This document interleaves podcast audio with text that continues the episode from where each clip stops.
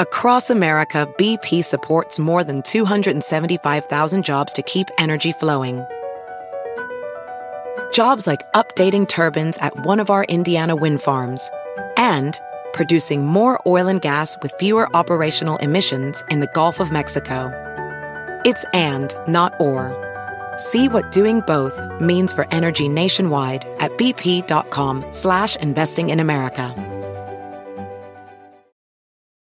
Welding instructor Alex DeClaire knows VR training platforms like ForgeFX help students master their skills. There's a big learning curve with welding. Virtual reality simulates that exact muscle memory that they need. Learn more at meta.com/metaverseimpact. Let the word go forth. Fool me once. Are you fired up? If I'm not a crook. Are you ready to go? Shame on you. It's Abe Lincoln's Top Hat. Hosted by Ben Kissel. Yeah. Boom, we can't get fooled again. Hey, what's up, everyone? How you doing? Ben Kissel here, hanging out with Fernando. Hi, Ben. And Travis Irvine. Hello, Ben. Thank you all so much for listening to this fantastic program. Hope everyone's doing well out there. We have a great show for you once again. We'll talk a little bit more about January 6th. We're hearing out of the mouths of babes, a.k.a. late 30s to early 40s white men who got convinced by Donald Trump that they were going to go save a nation when in reality all they did was commit a whole series of crimes. We have some great sound. Also, California. Good news? Yeah. Kind of. We're going to talk about it, and you know that really hurts me to say. No. So it must be true. And we'll have a smattering of news stories, specifically when it comes to an update on Brittany Griner and Elon Musk. Turns out the whole Twitter thing was nothing more than a sham. Can you believe it? Maybe he's a huckster. What? No way. But before all of that, nuclear war, it's here. It's now. No. It's fun. Just when people weren't stressed, Eric Adams in New York City decided to really nail it home that the end of days are upon us. There's a new ad. It's a PSA. The P stands for piss your pants because it's horrifying. The PSA is about nuclear preparedness. Of course, as the war in Ukraine via the Russian invasion continues. That's going to happen for quite a long time. Mm-hmm. Are we in a new Cold War? Burn. I thought it was global warming. Afghanistan 2, Electric Boogaloo. Fun. Exciting stuff. This is an ad we're going to play, and I'm just going to tell you this. If a nuke hits New York, you're dead. You're dead. There's no like, what if we go inside and hunker down? What if we get under our desk? No, you're dead because that's what all the evidence shows. And then it might take a couple of weeks before your nails fall off. And then it's like, what is that? Is it COVID? No, you won't be that lucky. It will be poison and you will slowly die. Watch The Day After Tomorrow, actually. It's a fantastic film about what occurs after a nuclear war. And of course, that would just lead to the end of times. Nonetheless, New York City has a PSA to help you stay alive, even though in reality, I think all they're trying to do is make sure that everyone is in the same place. So when the bodies are trying to be discovered, it's easier to find. God, but let's play this. Anyway, so this is a nuclear preparedness PSA. Just as if crime wasn't spiking, COVID is still very real. People are uncertain about the future in New York City, but don't worry about any of that. You could die by a nuke. Let's listen. Beautiful Brooklyn streets. I mean, there's a lot of cop sirens and stuff. AKA so there's been a nuclear attack. Don't ask me how or why. Just know that the big one has hit, okay? So what do we do? There are three important steps that I want you to remember. Step one, get inside fast. Okay. You, your friends, your family, get inside. And no, staying in the car is not an option. Don't bother leaving. You need to get into a building and move away from the windows. All right, that'll help. Step two, stay inside. Shut all doors and windows. Have a basement? Head there. Sure. If you don't have one, get as far into the middle of the building as possible. All right. If you were outside after the blast, get clean immediately. Remove and bag all outer clothing to keep radioactive dust or ash away from your body. Step three, Stay tuned. Follow media for more information. Media won't lie to you. Don't forget to sign up for Notify NYC for official alerts and updates. You're going to want to sign up for Notify NYC. And don't go outside until officials say it's safe. All right? You've got this. You've got this. All right, not only completely and utterly useless advice, again, in case of a nuclear attack in Manhattan, in New York City, you're doomed, you're dead. It also rings of the COVID advice that they gave. Go inside, stay inside, and wait until you hear further advice from the wonderful sitting officials in New York City. Yeah, and it also sounds like just a play for them to get scared people to sign up for their new email list. That's all it sounds like. Sign up now. It's like, what will that do? Good grief. Okay, I agree with you, Travis. It definitely sounds like a scheme to just get people on that mailing list. Definitely. But there's some, apparently there's no specific threat. There was no specific reason why they released this. No, that's why they said the PSA starts with, so there's been a nuclear attack. Okay. Don't ask me how or why. Okay. Right. You know what? Okay. Let me just tell you this. I don't know what it is with my brain. I might ask how, why, again, where, who? I might ask those questions. We are in a proxy war with a nuclear power. So it is the time to ask these types of questions. I mean, let's not pretend that it's not something. I'm not saying don't ask the questions. Literally, they said don't ask the questions. Yeah. What I am saying is none of this advice works. Well, and to be honest, get in your car and try to leave. Drive away. Yeah, very fast. I'm thinking about it. Okay, if for example, it detonates over a city, this is great advice. Sure, you have I think it's called an airbang or something like that. Because you want to avoid the fallout. Yes. So maybe because of our efficient missile defense systems, this will likely be the most likely scenario rather than an actual impact. Buddy, I think that you're giving these people way too much credit. I firmly believe that this is this is just them attempting to have a reason to have a job. Sure, or to scare people even more, again, either into signing up for an email list or just being scared of something. I mean, 2 out of the 3 pieces of advice involve getting inside and staying inside. That could just be one thing. That's one thing. One tip right there. And then the third thing is literally one of the dumbest things you could do, which is follow the media for the latest details. Right, exactly. Yeah. Because what's the media going to be? You're going to want to avoid the fallout by putting on your favorite Fall Out Boy album and sign up for our newsletter. In the 90s, we used to have the emergency broadcast system. You all remember that, right? Oh, yeah, we still got that. But who watches TV anymore? Maybe this is the emergency broadcast system for Gen Z. It'll go over our cell phones. It's the same way with an Amber Alert or when a grandma goes, you're right. And then you look at it and you're like, that's right. Another day, I'm not a hero. I'm not saving this old woman. Right. I have no idea what to do. Or this child. I'm not sure what to do. I am recording a show. Right. And also I get them and there's a city that's like 30 miles away. And I'm like, well, that's going to be fun. Good luck with that, Mansfield. It just seems to me as well, Eric Adams desperately trying to... let's say distract from all of the things that are going on in New York City right now. Obviously, there's the bodega tussle that occurred where the bodega man behind the counter stabbed this dude, and now all of a sudden the bodega owner's being charged. Anyway, that's a whole story that's gone absolutely crazy in New York City. There's so much stuff happening, and I really don't think that the people of New York City need to worry about a nuclear bomb going off, whether it be a land explosion or an air explosion right now, because if it does, once again, just say your prayers, say your peace, hug a family member, and leave a beautiful skeleton clutching somebody that you love. I'm going to be clutching my favorite Fall Out Boy album. Oh, that's fantastic. I'm going to be clutching myself. I'm going to be known as the final masturbator on Earth. I was going to say I'm going to be like that dude in Pompeii jacking off and permanently frozen like that. Oh, and all my 2 little dogs. Aww. With any luck, they'll think I was a king. Oh, surrounded by animals. Yes. Well, speaking of kings, obviously we don't have those in this country. We have presidents. Some act like a king in the case of Donald Trump. But in this case, let's go on with the current president, Joe Biden, who is married to a gal named Jill.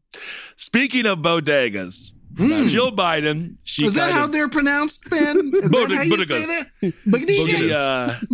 that? She really lived up to that Dan Schneider This guy who worked at Nickelodeon who had a foot fetish. Yes. I forget the guy's full name. Dan, big fat Dan, who worked at Nickelodeon, who loved feet. And he used to make all the kids do foot scenes and things like that. Anyway, he would love this sentence, or he would love this speech given by Jill Biden, because indeed, she did put her foot in her mouth. Let's play. It was a long way to get there. I'm sorry. I'm not, you're going to want to get inside and stay inside for this joke. And make sure to follow all media. Jill Biden, she was speaking to a group of Latino voters, and the big controversy was that she compared the Latino, how diverse Latinos are, to the diversity of a Mexican breakfast, right? Breakfast tacos. Breakfast tacos. Okay. And Fernando, obviously, I need you to speak on that. But I find the thing that makes her sound the most out of touch is how she pronounces the word bodega. A bodega is just simply a deli. It's pretty simple to know. Anyone who watched the show Seinfeld knows how to say it. When we talk about people being disconnected, it's hard to pinpoint moments where it's proven. This is one of those moments where it's like, oh my God, when was the last time you went shopping by yourself? Right. These people don't live like us. No. And when it comes through and when it shines through, it's in the dumbest way possible. That's why everyone who works in politics says it's much more like the show Veep than it is any serious drama. It's not the West Wing. It's not the West Wing. It is a series of moronic bumbles by a series of moronic people who just happen to have power because of their namesake and wealth.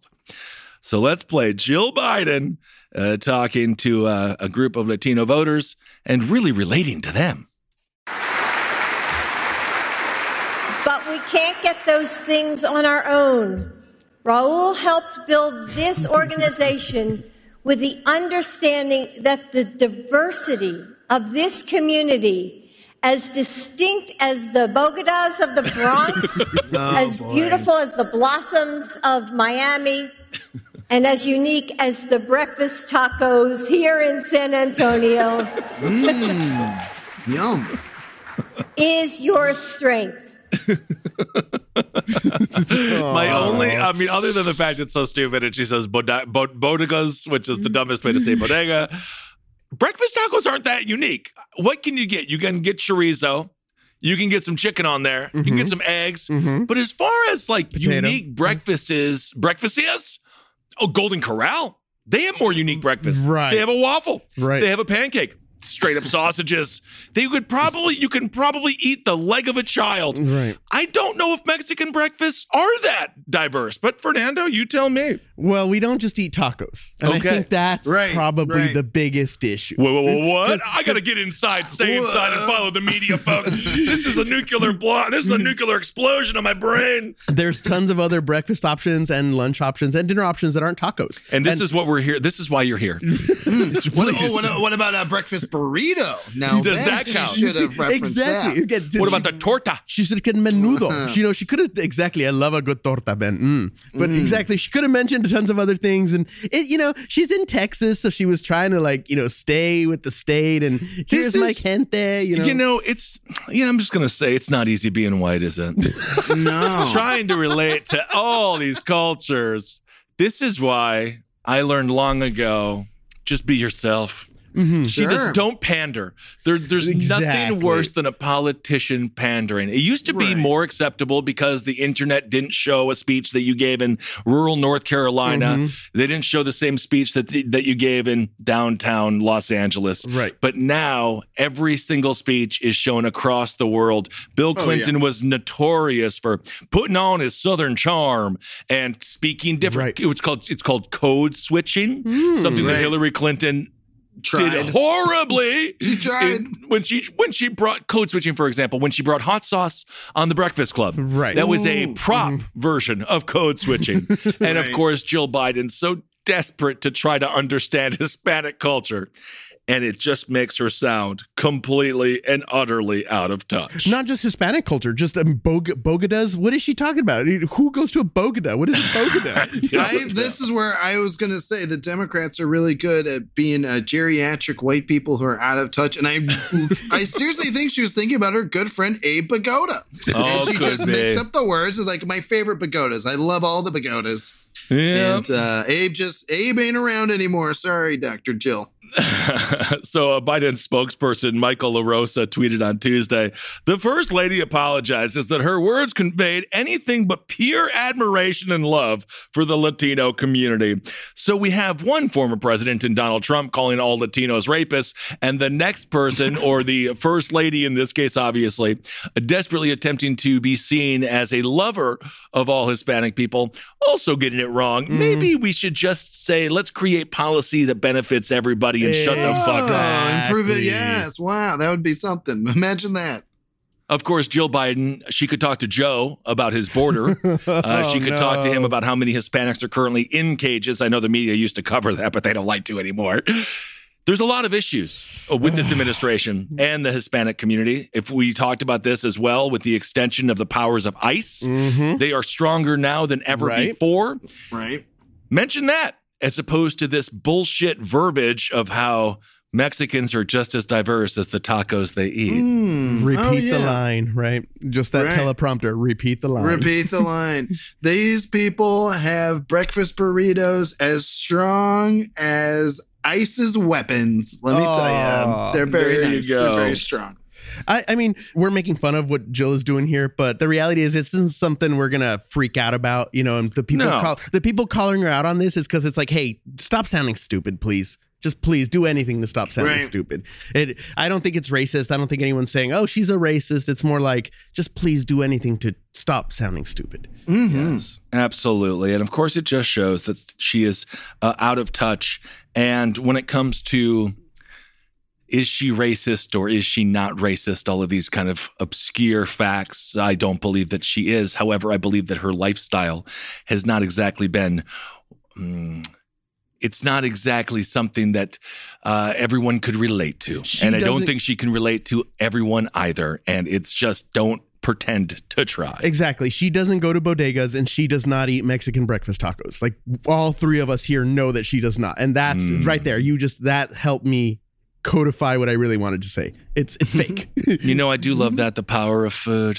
How could we ever have war again with all of the fantastic foods? Like with who you mean? In general? I mean, I just feel like, well, maybe that's Ukraine and Russia. I don't really need Russian food. I love pierogies, but yeah, it's not going to stop a war, though. Yeah, you know. Mexican food will stop a war. Oh, yeah, I really think so. Yeah, depending on what kind of Mexican food I get, I get inside, I stay inside, and Lord knows. I watch the media. Everyone should avoid me for at least a day. All right. So those are kind of funny stories. Isn't that nice that the funny story involves a possible nuclear holocaust? Oh, this is America. Yay. Across America, BP supports more than 275,000 jobs to keep energy flowing. Jobs like updating turbines at one of our Indiana wind farms and producing more oil and gas with fewer operational emissions in the Gulf of Mexico. It's and, not or. See what doing both means for energy nationwide at bp.com/investing in America. Ophthalmologist Dr. Strauss has seen firsthand how the metaverse is helping surgeons practice the procedures to treat cataracts. Cataracts are the primary cause of avoidable blindness. He works with a virtual reality training platform developed by Fundamental VR and Orbis International to help surgeons develop the muscle memory they need. The result? More confident, capable surgeons. And even more importantly, patients who can see. Explore more stories like Dr. Strauss's at meta.com/metaverseimpact. Whatever. All right, let's move on to January 6th. So today or this week, it's been interesting. I mean, hearing from former Oath Keepers, hearing from people inside of this White House, hearing from people tangentially tied to Trump, such as John Bolton. We're going to start with some sound from John Bolton here regarding coups. Now, not cuckoos, couscous, which is another delicious treat. if you're in the mood for it. Yeah. We're talking about overthrowing governments because, I don't know, something the U.S. likes to do. John Bolton, obviously, I believe he was he Secretary of Defense under Donald Trump? Or was he, what was he again, Trav? I believe he was on the National Security team. Right. He's and of been course, he served in that same foreign capacity under the George W. Bush administration. Right. Too, I think so. Pompeo was actually the defense dude there. I know John Bolton. He used to do Red Eye with me all the time. He's a funny guy. Of course, it's weird. He's funny in the sense that, like, he laughs when he sees a whole series of people destroyed because the U.S., I don't know, wanted something to do with their land or their property or their government in general. He's got a mighty mustache. Ooh. It definitely covers up his shaking upper lip. He is someone that is more dangerous than you could ever imagine, and it's very bizarre because when you see him again, he's just kind of meek. He's about 6'1", 6'2", but he's very he's a kind. He comes across as a kind dude. He looks like a grandpa. Yeah. But then his actions are anything but. So let's play this clip. It's from CNN. And he is talking about coups. This is coming from a tweet from Jason Selvig. Of course, Jason and Devram, the good liars, keep on supporting them. They're doing fantastic. But this is John Bolton admitting that he kind of knows what a coup is. And we'll see if this lives up to what he believes a coup to be. Donald Trump looking out for Donald Trump. It's a once-in-a-lifetime occurrence. I don't know that I agree with you, to be fair, with all due respect. One doesn't have to be brilliant to attempt a coup? I disagree with that. As somebody who has helped plan coup d'etat, not here, but other places, it takes a lot of work. And that's not what he did. It was just stumbling around from one idea to another. Ultimately, he did unleash the rioters at the Capitol. As to that, there's no doubt. But not to overthrow the Constitution, to buy more time to throw the matter back to the states to try and redo the issue. Wow. So anyway, it just rolls right off the tongue. It reminds me of when Borat had Dick Cheney signed the water bottle, had him sign the gallon jug, because these monsters literally don't give a shit how many war crimes they've committed. Right. Yeah, there's two things John Bolton knows, mustaches and coups. And that was, to be at a dinner party and just be like, couscous over here. And then John Bolton's like, I know coups. I love a good coup. The mark. Right, exactly. But also they say it with glee. He says it like, I think I know what a coup is. I know what a coup. As Venezuela, Iraq, I've done them all. Afghanistan, as someone who's participated in some coup d'etats, he also does the nice, he has the cigar coup d'etat. It's very Kissinger-esque.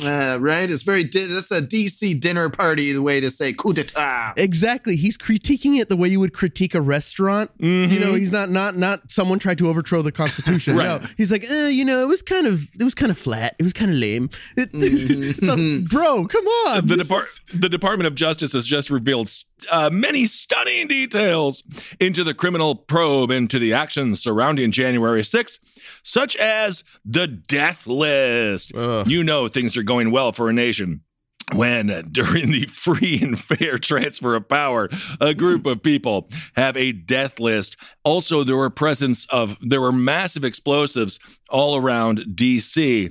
This was a bombshell that the January 6th committee hearing focused on when it comes to Attorney General Merrick Garland's criminal probe. Now, will Merrick Garland end up prosecuting Donald Trump? Who the hell knows? What would that even lead to? There's so many people out there who say he won't, many people who say he should, but many people believe he won't simply because of the politics at play. Mm-hmm. Also in this country, I don't know what it would do if Donald Trump was prosecuted. But of course, with what we're learning from the January 6th committee, it seems as if he should be. Oh, my God. They're building a case. And obviously, we're going to get to all the juicy details of this week's hearing. Juicy. And there's more to come. But don't forget, at the tail end of the hearing, Liz Cheney added on the fact that we all know that Donald Trump called a witness. And the witness did not pick up the phone. They told their lawyer. Yep. And it's just more of the same. He can't stop committing crimes. He can't. It's insane. It is amazing. It's amazing. And the weirdest thing about all of it is he doesn't drink. Half of the stuff you hear about Trump, you're like, this guy's got to be lit off his ass. But it's just Diet Coke and nitrates. I go with that he's snorting Adderall. I still believe that, you know, that Hollywood rumor that he just pounds those Adderalls and like snorts them. Like his buddy Vince McMahon just slams energy powders and anything else that he can fit down his gullet. I don't know. The fact the dude doesn't drink makes it also much crazier to me because he's acting, of course, like a drunken sailor on a massive bender. So Oath Keepers, there's this one dude, Thomas Caldwell. Now, his home was searched with a search warrant in the weeks after January 6th. Inside of this man's home was a handwritten list, including the name of a Georgia 2020 election official and their family members who, according to new court filings, were both targets of, quote, an unfounded conspiracy theory that they were involved in voter fraud. In a comment to CNN, Caldwell said, the DOJ's claim that I sought to assassinate election of... He said, anytime you have to write this, things have gone wrong. He says, the DOJ's claims that I sought to assassinate election workers is 100% false, and it's a disgusting lie. Oh. I'm going to tend to believe that this was a death list that he wrote absolutely and utterly hammered because it definitely exists and it definitely shows you a man who is delusional. The government also alleges that there are at least 3 chapters of the Oath Keepers. Of course, by chapters, I mean individual groups of the Oath Keepers. Obviously, these things... like Lindsey Graham's ladybugs, they've spread all across this country into little weird militia pockets. So there were at least 3 of these militia pockets that held training camps prior to January 6, 2021. Ooh, now, they were training for, quote, unconventional warfare. You know, that unconventional warfare when you attempt to go overthrow the government that you belong to. Right. Can you imagine the dumpy shithead training exercises that these maroons did? Can you just see the moronic, stupid 1, 2, 1, 2, 3, 4, 5, 1, 2, 3, 4, 5, 6, 7. You can just see these. Right, great job, everybody. Now it's time for a hoagie break. Everyone get your hourly hoagie. I wasn't actually here to do a workout, but can we not do the P90X thing, please? So, Alex Jones cosplay, basically. Alex Jones cosplay. I thought I was here mostly for the tactical bath. I was not ready to do the military training exercises in the backyard of your bizarre-ass Michigan household. Mm-hmm. They planned on doing unconventional warfare, as I said. Well, the North Carolina chapter held a training session focused on, quote, hasty ambushes. Oh, no. Oh. Hasty ambushes. Is there any other kind of ambush? Hey, really? Barry. Okay, Barry, you're the bush. All right. Okay, you're a bush. I'm a bush. No, bushes don't talk, Barry. You're a bush. Shut up, Barry. I'm a bush. Barry, shut up. You're a bush. What, can I be a Cheney? What about the talking bush? What do you want to be? I'd rather be a Cheney. I don't want to be a bush. No, goddammit. Larry, we're not talking about former people in power. No, the tangible bush. No, you moron. Can I be like the bush from the Bible that talks to Abraham and he's on fire and stuff? Dude, you want to light yourself on fire? Do you want to light yourself on fire? Yeah, man. I might. Barry be a tree. Fun fact, Barry was the guy who tased himself in the balls. So this is exactly how it went down. And ready? I'm walking by you. Oh, my God. Look at that random tree. You're a tree now. Look at that random tree. And I'm a bush. Whoa, no. God damn it, Barry. These morons. So they were working on hasty ambushes. That's according to prosecutors. There was also Jessica Watkins, a leader of the Ohio chapter. I will say, not our comedian friend, Jessica Watkins, who walked across America. Check out her documentary, Special-ish. Absolutely. Jessica Watkins, a great person. And I feel so bad for anyone who shares a name with any of these nefarious people. Lord. I think about it's a bad time for it. Yeah. I just think about that person named George Zimmerman who saved animals out of a pond. And then all of a sudden, the only George Zimmerman people think about is the murderer of Trayvon Martin. Oh, it's so sad. It's just like, God damn it, George. I got to take my name back. My God. So anyway, Jessica Watkins, a leader of the Ohio chapter, stated that, quote, recruits should attend military-style basic training classes to be fighting fit by Inauguration Day. Oh, no. So holy they just brought a bunch of hogs in there, and they were like, we're going to get in shape. It is like Canadian Bacon, directed by Michael Moore, but even somehow freaking dumber. I would love to see these people desperately try to work out in any kind of military capacity. Absolutely. And obviously, the information keeps on coming out, but that was the point of the hearing that this week was how trained, well, again, loose use of the word trained. But it is loose, much like their waistlines. But you know what, though, as I say this also, I don't want to underscore, this doesn't mean that they didn't attempt a coup. Right. They're fucking morons. Right. But you look at the school shootings, you look at these people, Crimeo, the jackass with the July 4th parade shooting, every violent person, the Holmes guy who shut up the movie theater in Denver.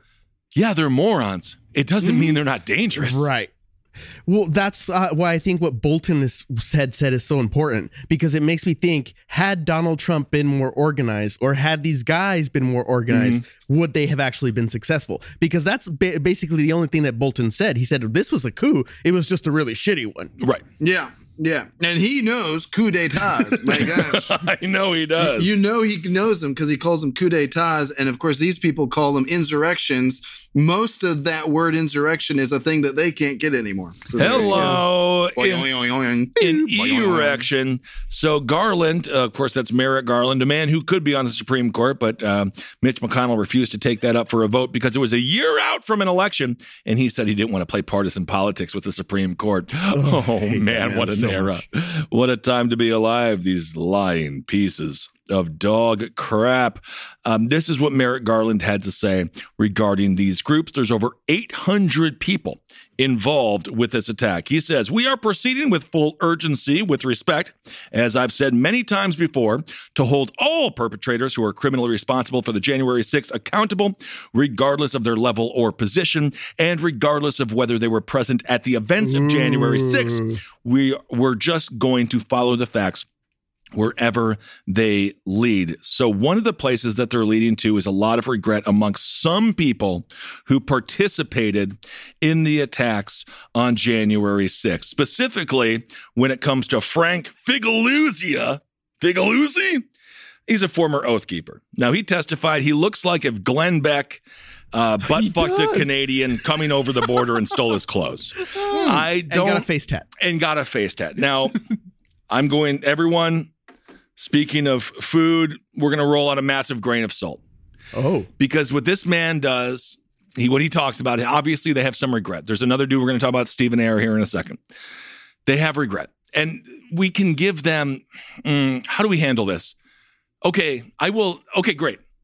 That's what I will say. Great. I'm happy that you have realized that you were, that you followed a huckster, that you were lied to, that you were manipulated.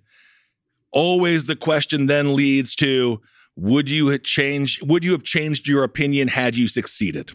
Right? Or is it because the January 6th committee and because the world is now coming down on you and because, as this man mentions, he has children and he realized that he was aiding and abetting a future for them that is far, far worse than the past that we've had, and the past hasn't been great.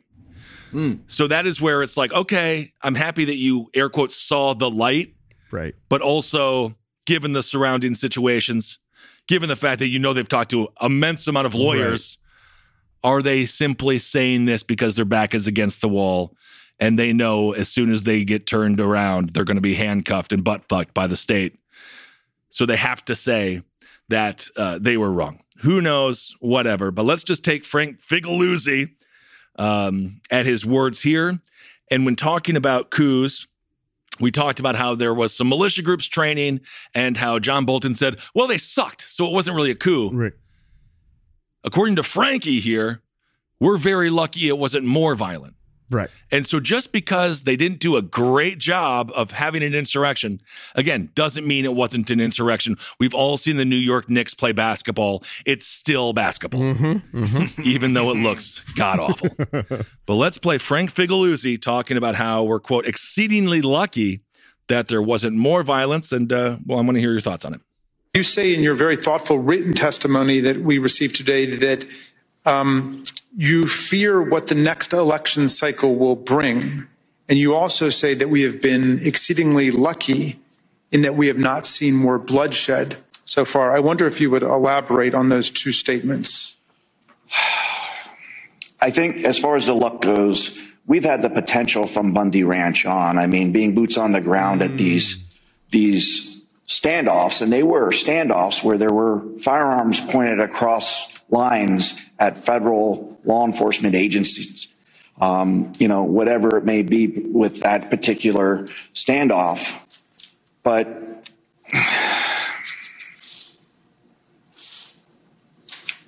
I think we've gotten exceedingly lucky that more bloodshed did not happen because the potential has been there from the start. And we got very lucky that the loss of life was, and as tragic as it is, that we saw on January 6th, the potential was so much more. Again, all we have to look at is the iconic images of that day with the gallows set up for Mike Pence, for the vice president of the United States.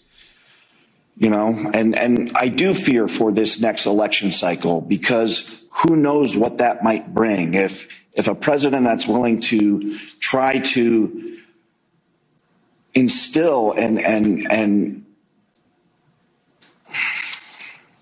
encourage to whip up a civil war amongst his followers using lies and deceit and snake oil, and regardless of the human impact, what else is he going to do if he gets elected again? All bets are off at that point. And that's a scary notion. I have three daughters. I have a granddaughter. And I fear for the world that they will inherit if we do not start holding these people to account. So I take that in the exact same way I would take any kind of cult member who's done horrible things. And yes, he's showing remorse, but he had those kids before too. Right. And he had that grandkid. I don't know about the grandkid, but he knew exactly what he was doing. Absolutely. But it should be, or Travis, what do you think as far as a warning for people when it comes to Donald Trump running again? I've been looking at some of these betting sites, electionodds.com and things like that. About 35%. I mean, Trump is still the favorite, according to Las Vegas, basically. And then there was a recent poll, and it said 44% of Republicans had a very favorable opinion of Ron DeSantis. However, 46% had the same very favorable viewing of Donald Trump. So what do you think? What does that mean? Well, I do think, again, that the January 6th committee is doing important work to hopefully shed some light on what a huckster, what a con man, what a criminal Donald Trump was with this entire ordeal. I mean, that's the case they're building. Yes, you have these different groups, the Oath Keepers and such, that were prepared to go to battle, right? And that's why they brought these guys in front of the committee, right? So they could actually break down, you know, we know that there were explosives. We know they had zip ties and weapons. And, of course, the gallows for Mike Pence because Mike deserved it. Give me my ketchup. Right. But at the end of the day, what they're also doing is linking these groups' involvements to Trump acolytes like Roger Stone. I think we're going to get to some of that in a second. That clip next.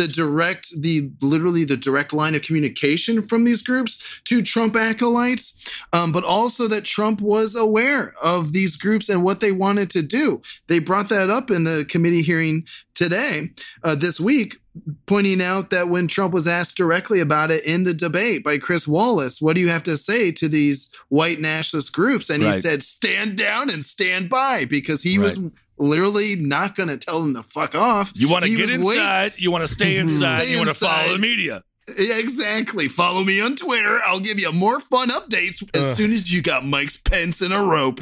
That's how he was working. And the smoking gun, if you will, they pointed out was the December 19th, 1:30 a.m. tweet. It was after they had exhausted all options. You know, they had lost all 60 of their court cases trying to find voter fraud. The Electoral College had voted in December by that point. So they had this weird late night war room meeting with drunk Giuliani, which you can definitely look at that guy. And, you know, that's a guy who needs to drink because of Donald Trump. And you look at this, basically, they exhausted all their options. And at that point, Trump had two groups of people, right? You had your team normal saying it's time to concede. It's over. You know, you can run again in 4 years if you have to. And then there is this other group of folks saying, no, hang on to it by any means necessary. And January 6th is the last day to do so. And so when he sent out that tweet about coming to D.C., it will be wild. His words, exclamation point. That's when it was the rallying cry to get these battle ready people to D.C. to do something bad. The air quotes crazies, Katrina Pearson, someone who worked closely with Donald Trump, mentioned how he loved the crazies, how he loved the people who would go tangibly fight for him on the ground. And obviously that meeting that Travis mentioned lasted about 6 hours. It went all over the West Wing, all the way up to the president's quarters. They were fighting. There were half rational people, half batshit insane people. And again, rational in the sense that they still supported Donald Trump. So even the rational people were batshit, which is why we are currently where we are as a society. But you mentioned Roger Stone. Jamie Raskin, this dude's an interesting man. He's a congressman. I actually like him quite a bit. Travis informed me that he actually lost a child just before the January 6th attacks. His son was a young adult by that time, but yeah, his son had passed away, and I think they like literally buried him in the week before January 6th. So Jamie Raskin brought his whole family to the Capitol on January 6th for the counting of the electoral votes as a way to heal the family. We all know what happened from there. But to his credit, he's taking this as a rallying cry to not give up the fight on fighting fascism in our country. So I want to hear from Raskin here talking about Roger Stone's connection. Obviously, Roger Stone, he has been a nefarious force in American politics for a long time. Again, get me Roger Stone, the documentary. Watch it. It's really interesting just to see the inner workings of the Machiavellian nature of Roger Stone. And that is also why you have to remember none of these things happen on accident. Why did Donald Trump want to go to the Capitol on January 6th? Because he said he was going to. That's where he wanted to be. These things don't just randomly occur. This isn't the Big Bang of political extremism. These are purposeful. These are purposeful messages sent out to people to elicit the reaction that is exactly what they got on January 6th. So let's play Jamie Raskin talking about Roger Stone and how he is involved in all of this. Encrypted chats obtained by the Select Committee show that Kelly Meggs, the indicted leader of the Florida Oath Keepers, spoke directly with Roger Stone about security on January 5th and 6th. In fact, on January 6th, Stone was guarded by two Oath Keepers who have since been criminally indicted for seditious conspiracy. One of them later pleaded guilty and, according to the Department of Justice, admitted that the Oath Keepers were ready to use, quote, lethal force if necessary against anyone who tried to remove President Trump from the White House, including the National Guard. As we've seen, the Proud Boys were also part of the Friends of Stone network. Stone's ties to the Proud Boys go back many years. He's even taken their so-called fraternity creed required for the first level of initiation to the group. Fun. Hi, I'm Roger Stone. I'm a Western chauvinist. I refuse to apologize for the creator of modern world. Thank you, Roger. All right, there you go. So I'm Roger Stone. I'm a Western chauvinist. I refuse to apologize for creating the modern world.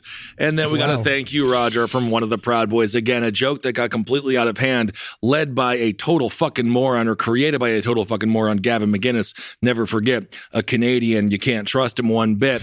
The man is pathetic, to say the least.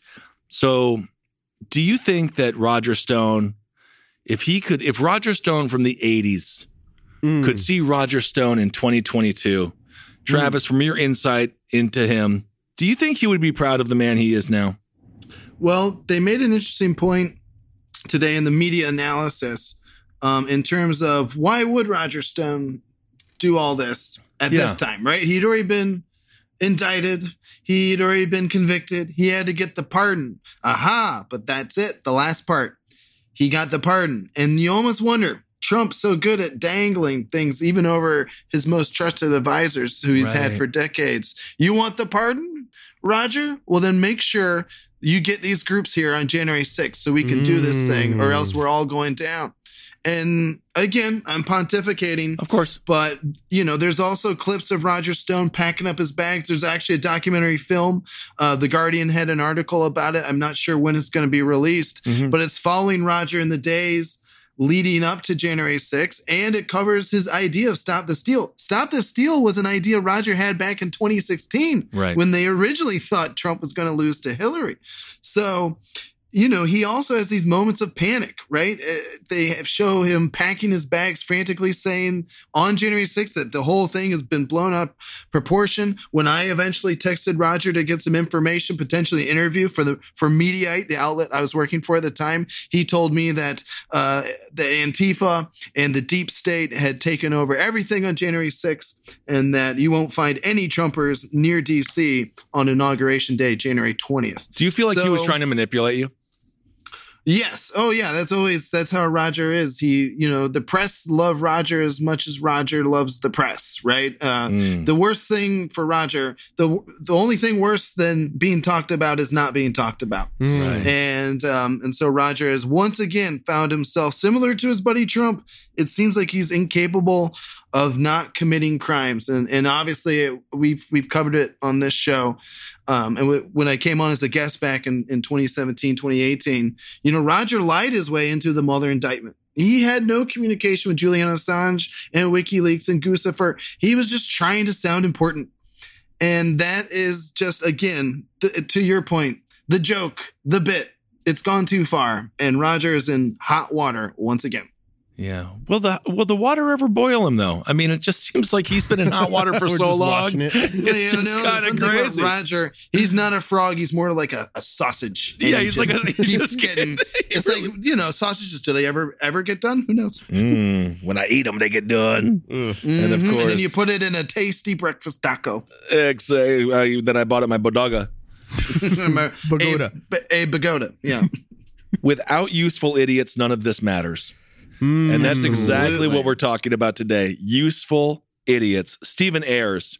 Now, this man, we're going to play some sound from him. He testified, and now again, much like the former person that we played here, he has some remorse. After his testimony, or maybe it was before, I believe it was after, he went and apologized to the police officers and things like that, which, again, I'm happy that they are trying to be better people. I take it with a massive grain of salt once again, because would they be acting this way had the coup gone through? Right. Or would he just be in a flat jacket pretending to be the head of the United States military? All right. So let's play Stephen Ayers talking about his involvement in the January 6th events and how he loved Trump and how he believed Trump. And again, in a way, making himself seem like a victim. But as Liz Cheney pointed out, we won't play that sound. But Donald Trump is a 76-year-old man. He's not a child. And Stephen Ayers is a grown freaking adult. And he was then, too. So I'm sorry that you were convinced, but also you're a fucking moron.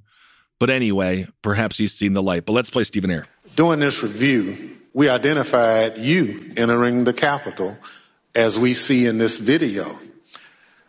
Mr. Ayers, why did you decide to come to Washington on January 6th? For me personally, you know, I was, you know, pretty hardcore into the social media, Facebook, Twitter, Instagram. I followed, you know, President Trump, you know, on all the websites, you know, he basically put out, you know, come to Stop the Steal rally, you know, and I felt like I needed to be down here. So So you basically learn about the rally on social media and at some point made a decision to come to Washington. Yep. I had some friends I found out were coming down, and I just hopped on with them right at the tail end when I found out and came down here with them. You didn't have work? Thank you very much. The chair recognizes the vice chair, Ms. Cheney of Wyoming, for any questions she may have. Thank you very much, Mr. Chairman. Mr. Ayers, when you entered the Capitol last year, did you believe that the election had been stolen? At that time, yeah. Everything that I was seeing online, I definitely believed that that's exactly what that was the case.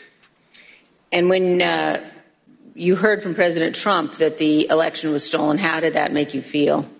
Oh, I was very upset. Yeah. As were most of his supporters. That's basically what got me to come down here. And do you still believe the election was stolen? Not so much now. I got away from all the social media. It was poisoned. When January 6th happened, basically deleted it all. I started doing my own research and everything. And good, buddy, don't do that. For me, for something like that to be that, to actually take place, it's too big. There's no way you can keep something like that quiet. As big as something like that, with all the lawsuits being shot down one after another, that was mainly what convinced me. Right. So what is interesting, something we talk about all the time, algorithms, being algorithmed, right. Being poisoned by social media. Getting zucked. You got zucked. Oh, my God. That makes sense. That's the first time I ever had an orgasm. I love getting zucked. It does show you the power of these platforms. And also with Twitter, for example, speaking of a group of hypocrites, I was reading an article on people who worked at Twitter. Why did it take until 2 days after January 6th for them to get rid of Donald Trump? Because he had millions, 88 million, I think, followers, and Twitter loved the effing clout. Yep. Everyone that worked at Twitter said the head of Twitter and people in Twitter were like, it's awesome. The president's using our platform every day, despite the fact that he's destroying this country. And again, that just shows you they don't give a shit about us. All they care about is the bottom line and the billions and billions of dollars they can give to their investors. So it's disgusting.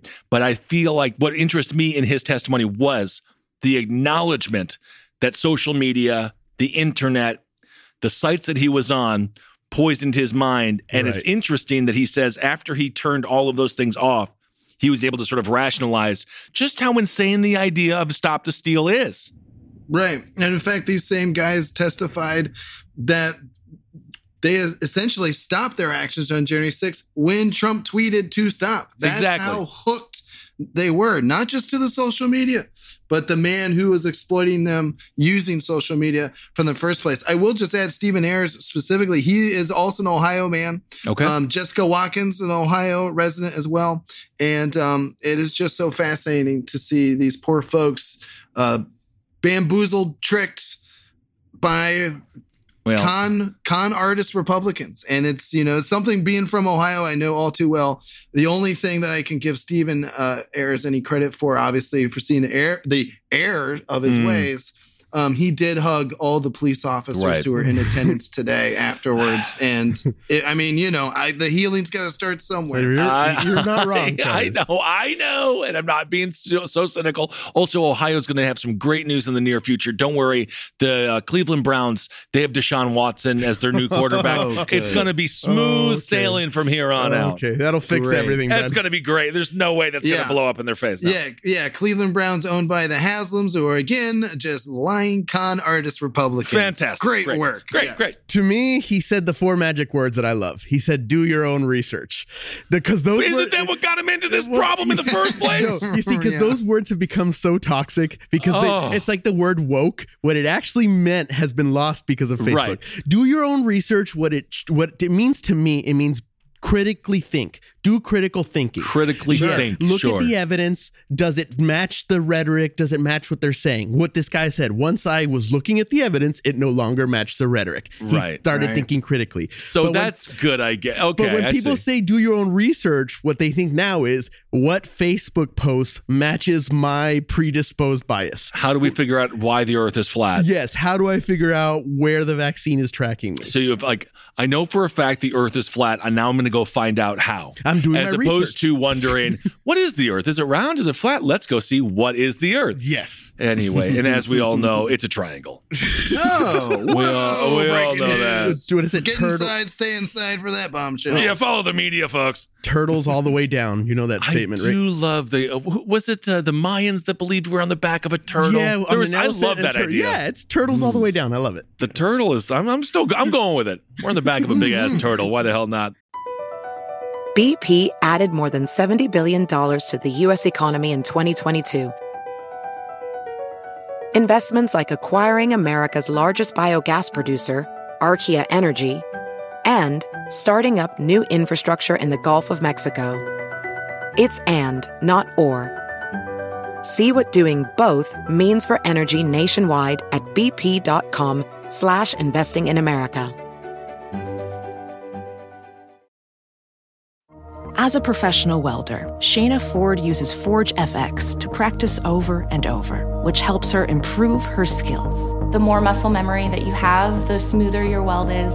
Learn more at meta.com/metaverseimpact. There's also a former spokesperson for the far-right Oath Keepers. They testified to the committee that there was going to be an armed revolution and there could have become, quote, a new civil war. That's according to Jason Van Tatenhove. I love Jason Van Tatenhove. He sounds like he has one of the strongest taints around. That man, you can't even bruise his taint. He'll ride a horse for hours and not feel anything. He says he broke with the Oath Keepers after the leader, Stuart Rhodes, denied the Holocaust. Oh. So we have the denial of the Holocaust right here in 2022. Also, we have many people in power who want to teach both sides of the Holocaust. Both sides, yes. Oh, yes. We've got that happening in Ohio now, too. That's so fun. That's Holocaust denying, right? When you say, I'm going to teach both sides. There are no both sides. So that's you denying the Holocaust, basically. Because you're saying it isn't as bad because there was another side. But right, yeah. The thing is, their other side is that it didn't happen. Yeah, again, it's like they're the same kind of evil people. Same kind of evil. Yes. So Van Tatenhove said Rhodes, again, that's the douchebag with the eye patch, the beta wannabe alpha male who thinks he's such a strong kid and who thinks he's such a strong man. Of course, I believe his children are the ones that listen to these programs. So hopefully we can save them from their psycho fucking father. He said that such moves, he says, that it would give the movement a sense of legitimacy, which is so ironic because the exact opposite happened. Oof. So I guess just to wrap up all the Jan 6 talk for this week, be careful who you follow. Be careful what you ingest into your mind, and be careful when you find yourself surrounded by people who deny the Holocaust, that want to go hang the vice president and want to stop a free and fair election. Yeah. Just stop for a second and ask yourself, how did I get here? Time out. Pull a Zach Morris. Saved by the Bell. Right. Time out. How did I get here? Look around and just remember that birds of a feather flock together, and you are a mirror of the people you're surrounded by. Mm-hmm. Not if you're not surrounded by them randomly. If these are the people that you purposefully hang out with, they are a mirror of you. So if they're doing something that looks batshit insane, take a look at yourself. Take a look at the man in the mirror. Michael could have done that a time or two too. He probably would have been like, horrified. And just remember that your decisions brought you there, and you're a human being. Therefore, as we've said before, humans created this problem. Humans are going to have to fix this problem.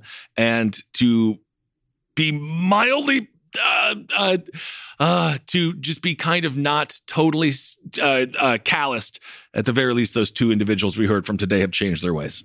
Yes, to avoid getting involved in an illegal insurrection, do the opposite of what New York City recommends for a nuclear attack. Go outside, stay outside, and stay the hell off the social medias. Follow the media. All right. Well, we also mentioned Twitter. The entire thing with Elon Musk was a total scam. It was a total sham. It was a distraction. Perhaps it was a distraction from this damning new report that claims that Tesla's autopilot shuts off right before a car crash, so the autopilot can't be blamed for any car crashes. Wow. The more we find out about this huckster, the more disgusting he becomes, and I don't understand why he's choosing to be evil when all he has to do is send cool-ass shit to space, have self-landing rockets, do the good stuff that you know you can do.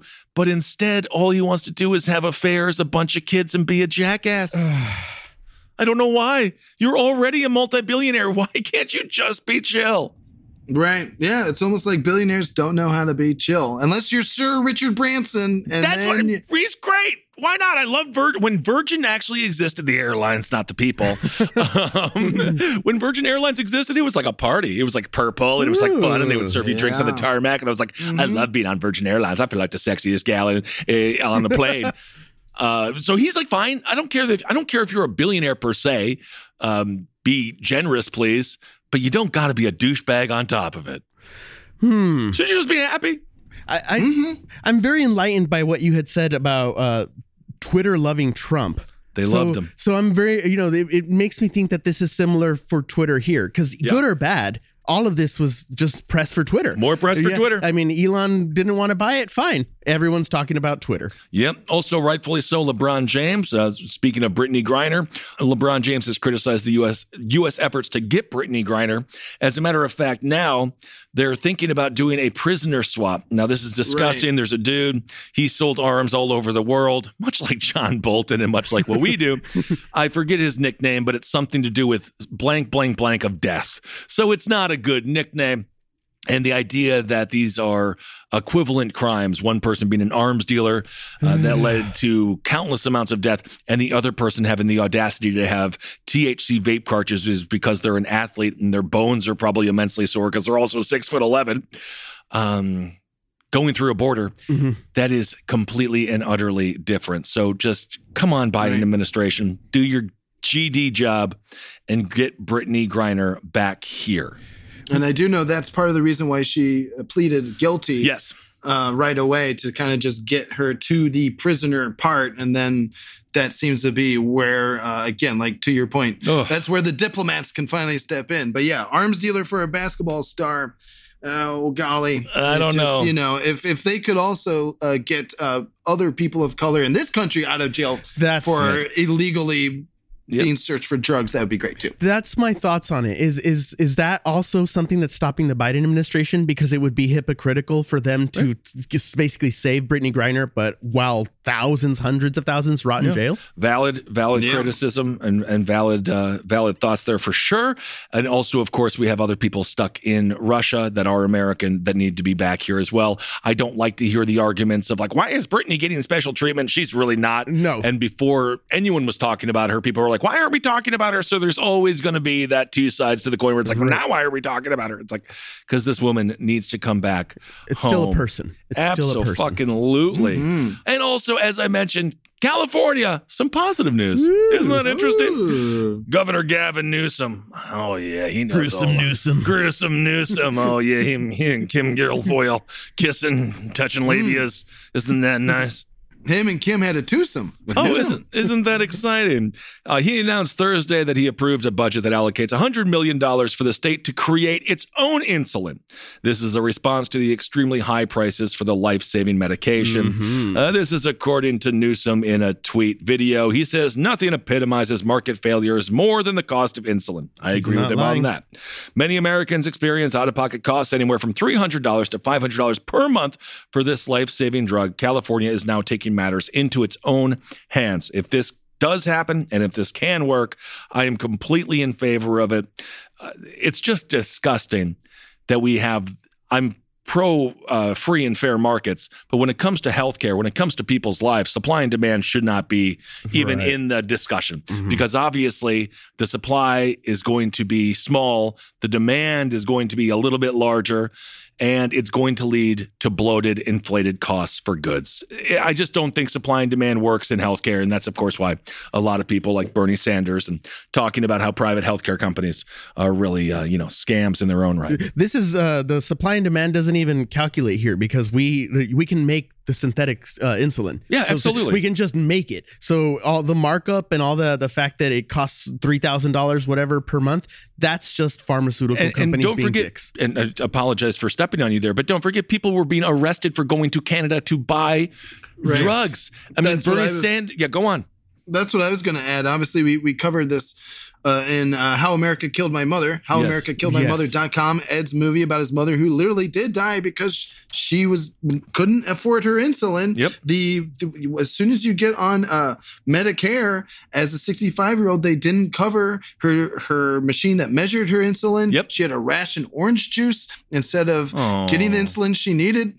It's not even a supply demand. It's the tortured American quote unquote free market. And yes, to your point, it's also illegal for Americans to buy drugs from other countries. Right. That was even something Bernie Sanders and Ted Cruz agreed on in a CNN town hall they did, where they were like, yes, Americans should be able to do that. But of course, that has not happened. Actually, shout out to another governor, Democratic governor in Colorado, Jared Polis. He actually made it a state law that allowed Colorado residents to buy drugs such as insulin from out of the country. So he basically took a state's right stance and said, we are breaking this federal law for the good of our residents. Jared Polis, someone I would like to see mentioned in 2024 as well when it comes to who are the Dems going to nominate, because 94% of people under 30 don't want Biden. 64% of Democrats in general don't want Biden. It just simply is what it is. And in head-to-head matchups, disgustingly enough, Biden loses to Trump and so does Kamala Harris. So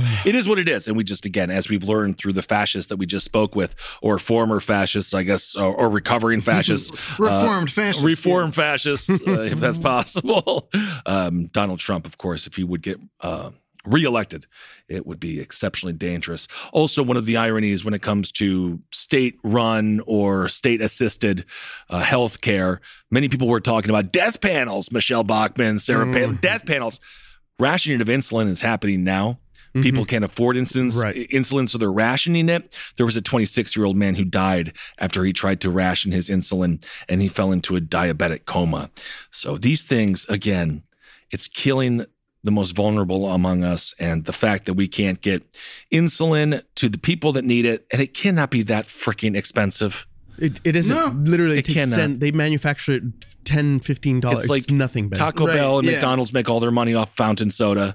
Yes. I feel like this is just the fountain soda of drugs. It's insulin. Absolutely. Yeah. It costs about $9 to create. It's $30 in Canada. It's $300 here in America. It's unbelievable. Also, California has put forth some restrictions, perhaps, if there is a reasonable cause to believe that a person is at substantial risk, they will not be able to purchase a firearm. We'll see what happens with all of this. The bill was one of the more than a dozen adding to California's already strict gun regulations that were sent to Newsom. And we'll see what happens with that. The National Rifle Association said the requirements are broad and too vague, and it looks as if they're going to be suing once again. So given the Supreme Court, who knows? This was Assembly Bill 1594. 1594, of course, the year that it seems many of these psychotic Republicans want to bring us back to. All right, everyone, that's right. So in case of a nuclear explosion, don't worry. Go to your local bodega. Eat a nice eat a nice Mexican breakfast and watch social media. It'll cure all your woes. Okay, it will. All right, everyone. Thank you so much for listening. We'll be back. Later on this week. Hail yourselves. We'll talk to you soon. This show is made possible by listeners like you. Thanks to our ad sponsors, you can support our shows by supporting them. For more shows like the one you just listened to, go to lastpodcastnetwork.com.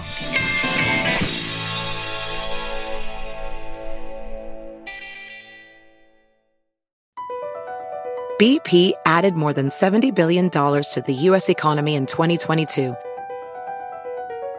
Investments like acquiring America's largest biogas producer, Archaea Energy, and starting up new infrastructure in the Gulf of Mexico. It's and, not or. See what doing both means for energy nationwide at bp.com/investing in America. In a fast-paced world, every day brings new challenges and new opportunities. At Strayer University, we know a thing or two about getting and staying ahead of change. For over 130 years, we've been providing students like you with innovative tools and customized support, so you can find your way forward and always keep striving. Visit strayer.edu to learn more. Strayer University is certified to operate in Virginia by CHEV and has many campuses, including at 2121 15th Street North in Arlington, Virginia.